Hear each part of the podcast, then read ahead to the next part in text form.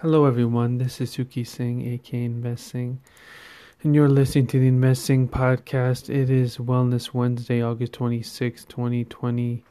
Now let's see what's going on in the markets. First, S&P 500 and Nasdaq continue to notch fresh, fresh highs on Tuesday and today as well.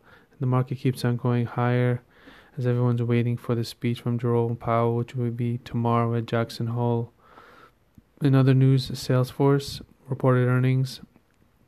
They had the best, one of the best quarters ever, as their share and as a consequence, their shares rose about 13%. Right now, as I'm speaking, the shares are up about uh, 29%. And also, we have McDonald's um, is handling some work-based problems in the spotlight of the fast food giant's probe whether the CEO covered up improprieties by the McDonald's employees.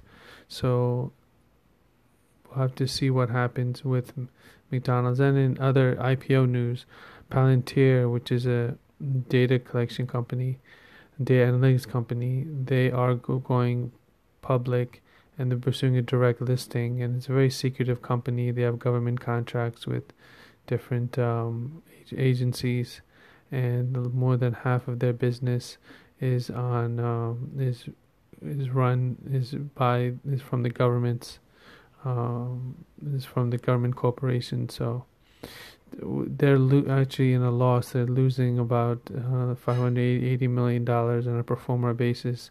However they are going public. Guess they want to just make that money in the in the make up that money in the marketplace and they'll have the CEOs and the investors cash out. So I have to see what happens with that. That's going to be interesting, interesting uh, IPO to see.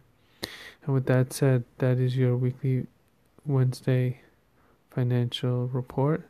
And now stay tuned for Colette Alice with a great wellness weekly tip. All right, have a great week. Bye bye.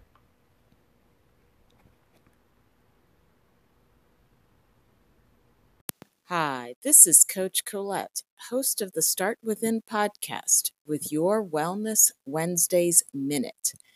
On this Women's Equality Day, I thought I'd share a piece of President Obama's tribute from back in 2016.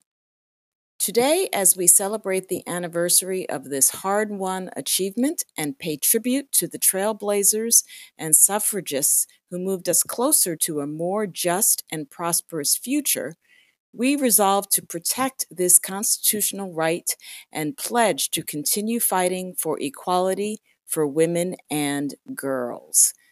What women have inspired you on your journey?